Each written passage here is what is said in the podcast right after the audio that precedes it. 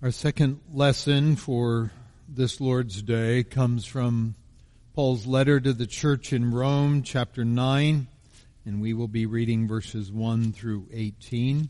Again, I invite you to turn in your Bibles and follow along as I read from God's holy and inspired word. I speak the truth in Christ. I am not lying. My conscience confirms it in the Holy Spirit. I have great sorrow and unceasing anguish in my heart.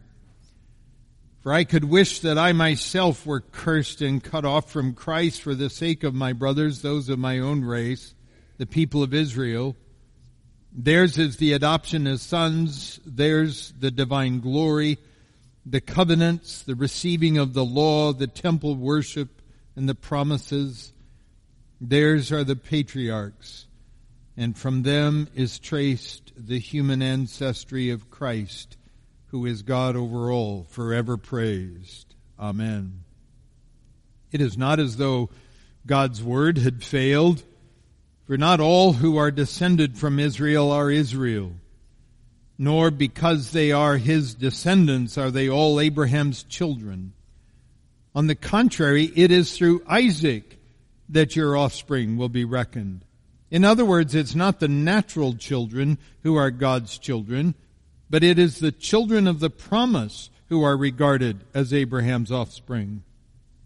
For this was how the promise was stated. At the appointed time I will return and Sarah will have a son. Not only that, but Rebekah's children had one and the same father, our father Isaac, and yet before the twins were born or had done anything good or bad, in order that God's purpose in election might stand, not by works, but by him who calls, she was told the older will serve the younger just as it is written, Jacob I loved, but Esau I hated.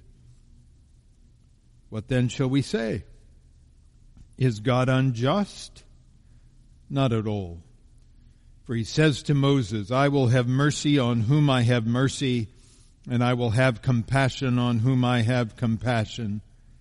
It does not therefore depend on man's desire or effort, but on God's mercy.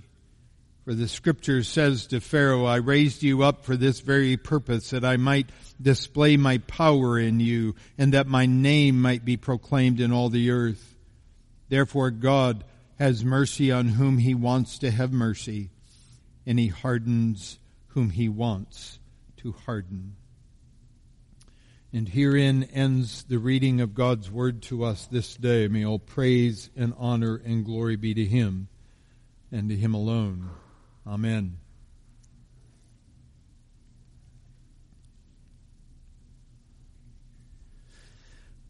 We come today to a shift in focus for the apostle Paul after reaching the glorious climax of the theological presentation of God's plan for the salvation of mankind. And in light of all that he has said so far, there arises an issue that cannot be ignored. What do we do with the Jews? After all, God chose the Jews, did he not? In the world of nations, the Jews held a special status in terms of their relationship to God that appears to have ended in complete failure. So what does their rejection of the Messiah say about God's ability to quote unquote save anyone.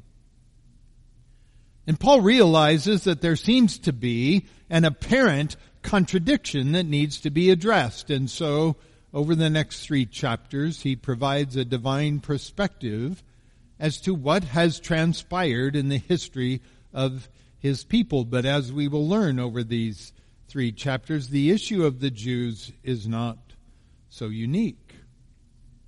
And the first thing Paul does is to open his heart to the brothers in Rome and he openly grieves before them.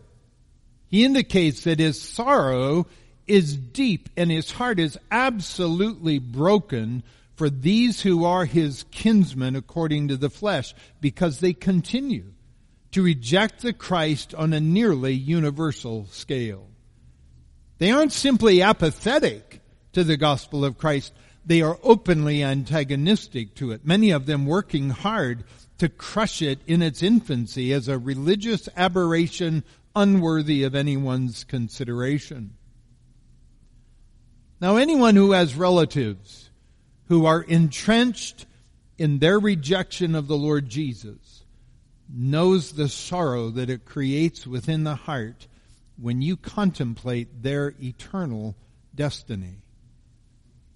Because you know something of the eternality of God's judgment, it kills you to think of them suffering that way. Even though they may be antagonistic towards you because of the joy that you have found in Christ, your love for them is such that you pray unceasingly for them and you still look for opportunities to share with them, hoping that God will open their ears to hear and they will come to a point of surrender to Christ Jesus. The sorrow you feel is real. The anguish is genuine.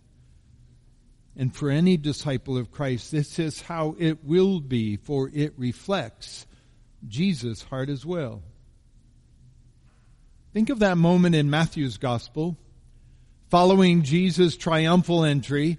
He has cleansed the temple. He's been teaching and arguing with the religious authorities for a couple of days and he reaches the point where he says in the temple, O Jerusalem, Jerusalem, the city that kills the prophets and stones those who are sent to it, how often would I have gathered your children together as a hen gathers her brood under her wings, and you were not willing. And then he says, see, your house is left to you desolate. And then he walks out of the temple. And it would be just a few more hours when the religious authorities would see to it that their Messiah was nailed to a tree and their collective rejection of the Christ would be so firmly established that Jesus' closing words to them there would be rightly understood. For as he was leaving, he said, I tell you, you will not see me again until you say, Blessed is he who comes in the name of the Lord. And this is how it will be for all those who reject Christ in this life. They will be in darkness until the judgment, when it will become crystal clear to them then, when they see Him in all His glory, arriving on the clouds with the heavenly host in His trail, that they had every opportunity to surrender to Christ, but they chose to reject Him. And Paul's anguish over his kinsmen according to the flesh is so great that if it would be possible for him to trade places with them, he would. But he knows that's not possible any more than it was possible for Moses to atone for the sins of the people of his day by having his own name removed from God's book of life.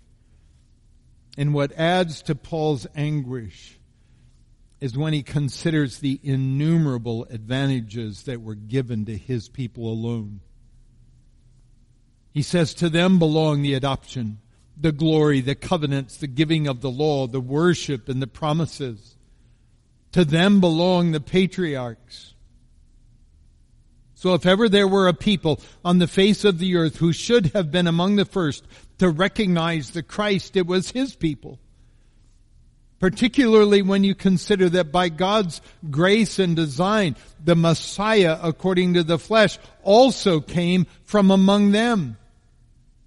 Born of a virgin according to prophecy in the city of David, announced by the voice of one crying in the wilderness in the person of John the Baptist, attested to by signs and wonders from heaven, teaching with an uncommon authority, faultless in all of his ways, overcoming death and the grave after three days as he predicted, Paul knows better than most that of all people they should have seen it clearly, but they chose not to do so. They even sought to cover up the resurrection. So how could this be? What explanation is there? for the blindness of the Jews of Jesus' day. Some saw it. We are told that at Pentecost there were approximately 120 disciples gathered in the upper room awaiting the arrival of the Holy Spirit. And thankfully there were others who came to believe that day as 3,000 souls were added. And in the days that followed there were many others who came to faith. But as they increased in number, so did the animosity towards them from their fellow Jews. And by the time we come to chapter 6 in the book of Acts, the deacon Stephen is arrested and brought to the council on fabricated charges and his unsanctioned execution caused the church to scatter abroad and wherever Paul went on his missionary journeys, the greatest resistance he encountered came largely from the Jews who stirred up trouble against him and his associates. So again, how do we explain the spiritual blindness? Well, Paul begins to answer that question by immediately declaring that it is not because of any failure on God's part. He says it is not as though the Word of God has failed. Now we need to use a bit of caution here as we try to understand what he means because Paul is basically referring to the entirety of the promises that God made beginning in Genesis 3:15 when he promised Adam and Eve that one day a Savior would come who would overcome the damning predicament that their sin had caused. From that promise and all the promises that followed, there was no failure on God's part. Human beings failed repeatedly. Prophets, priests, and kings failed. The nation failed. But it was not because the promises of God failed. And to establish that point, Paul indicates that the issue has to do with the perspective that people have as opposed to the perspective that God has. He says, For not all who are descended from Israel belong to Israel, and not all are children of Abraham because they are his offspring, but through Isaac shall your offspring be named. Now we will not take time to explore the familiar story of Sarah and Abraham for hopefully, hopefully it is fresh enough in your memories to realize that Abraham was promised a son with Sarah even though they were quite elderly by the time that promise was first given. Abraham was 75 when the promise came and Sarah was 10 years his junior, already well beyond natural childbearing years. But to demonstrate the power and glory of God, the promise did not come to fruition until they had waited an additional 25 years. But in the meanwhile, when they grew impatient, Sarah suggested to Abraham that perhaps God's promise would be fulfilled by Abraham having a child through a physical union with Sarah's handmaiden Hagar. And in the world of secular wisdom, that made sense to him, and Ishmael was the result. But God cleared up their confusion later by saying, no, no, no, I meant what I said. You and Sarah will have a son. His name will be Isaac. Now I bring that up because in essence, Paul brings it up. He says in verses 6 and 7, For not all who are descended from Israel belong to Israel, not all are children of Abraham because they are his offspring, but through Isaac shall your offspring be named. In other words, Paul is saying a couple of things here. The first is this. Just because the Jews could trace their biological heritage back to Abraham proved nothing because the descendants of Ishmael could make that same claim, as could the descendants of Esau. But there was not a single Jewish person who would have thought that the promises of God were directed towards those descendants of Abraham. And yet that was the very thing to which they appealed. Do you remember from our walk through the gospel according to John a year ago, that moment when Jesus spoke to the Jews about their understanding of what Paul is addressing here, and Jesus said to them, I know that you are offspring of Abraham, and yet you seek to kill me because my word finds no place in you. I speak of what I have seen with my father and you do what you've learned from your father. And they answered him, Abraham is our father. And Jesus said to them, if you were Abraham's children, you would be doing the works of Abraham. But now you seek to kill me, a man who has told you the truth that I heard from God. This is not what Abraham did. You're doing the works your father did. And they said to him, We were not born of sexual immorality. We have one father, even God. And Jesus said to them, If God were your father, you would love me. For I came from God and I'm here. I came not of my own accord, but he sent me. Why do you not understand what I say? It is because you cannot bear to hear my word. You are of your father the devil, and your will is to do your father's desires. He was a murderer from the beginning, does not stand in the truth because there's no truth in him. When he lies, he speaks out of his own character, for he is a liar and the father of lies. Now, the distinction between being an offspring of Abraham and being a child of promise of Abraham is a distinction with a significant difference. And it is to this distinction that Paul is appealing with his second point. He is saying that even the descendants of Abraham, who came through Isaac and then through Jacob, whose name was later changed to Israel, they are not considered to be the true children of Abraham because to be a true child of Abraham is not about biology or genealogy. It is by God's grace expressed in his sovereign choice. And to make this case, Paul points to these two pregnancies of two matriarchs who had fertility issues. One whose childbearing years were long past, Sarah, and another, Rebecca, whose own fertility issues were resolved by God with the pregnancy involving twins, and God freely choosing the younger twin to be the line through which the promised Messiah would eventually arrive. The promises that God made were not violated by God, but they were misunderstood by men.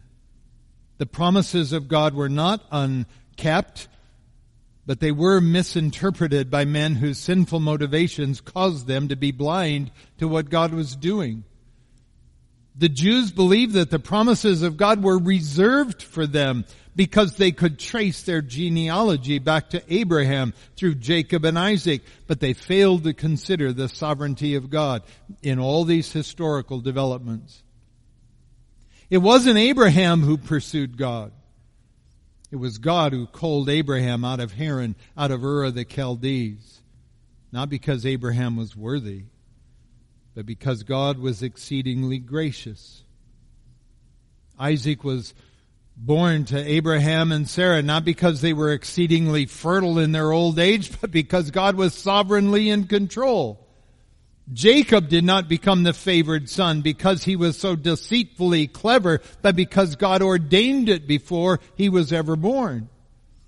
And Paul's point here is that the promises of God are extended to all those who are counted as the offspring of Abraham, not by biology, but by faith in the Word of God which does not fail. Abraham was justified before God by faith in the promises of God. He was reckoned as righteous by faith in the Word of God. And this is how one is considered a true son or daughter of Abraham.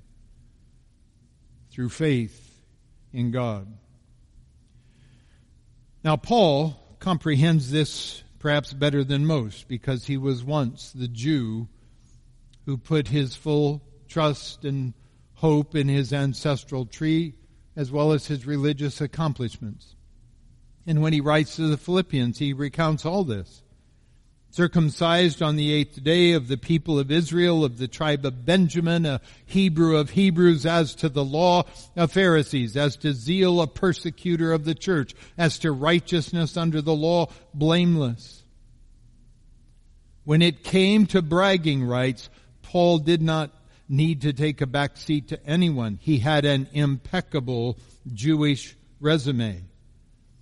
But that failed to benefit him in the arena of God's righteousness. From God's perspective, Paul's resume was nothing more than a fresh pile of animal dung clinging to the bottom of his shoe. Paul could not see that until by God's grace he was sidelined with temporary blindness in the middle of his persecution of the saints. And God's grace came to him, not because of that resume, but simply by God's choice. As God said to Moses, I will have mercy on whom I will have mercy, and I will have compassion on whom I will have compassion. And that is to say that God is not bound in any way. God's completely sovereign when it comes to the salvation of mankind. The Son is free to say to the thief on the cross, today you will be with me in paradise. God can extend grace to Rahab, the harlot, and her family in the walled city of Jericho. God can show mercy to the people of Nineveh, use an unwilling prophet to accomplish it. God can choose Abraham over all the other citizens of Haran, or Jacob over Esau, or Saul over any other obstinate Jewish scholar. God alone is completely free and sovereign to choose according to the counsel of his own will. And God is equally free and sovereign and just when he passes over the rest of mankind. God is perfectly just when he condemns and destroys Sodom and Gomorrah.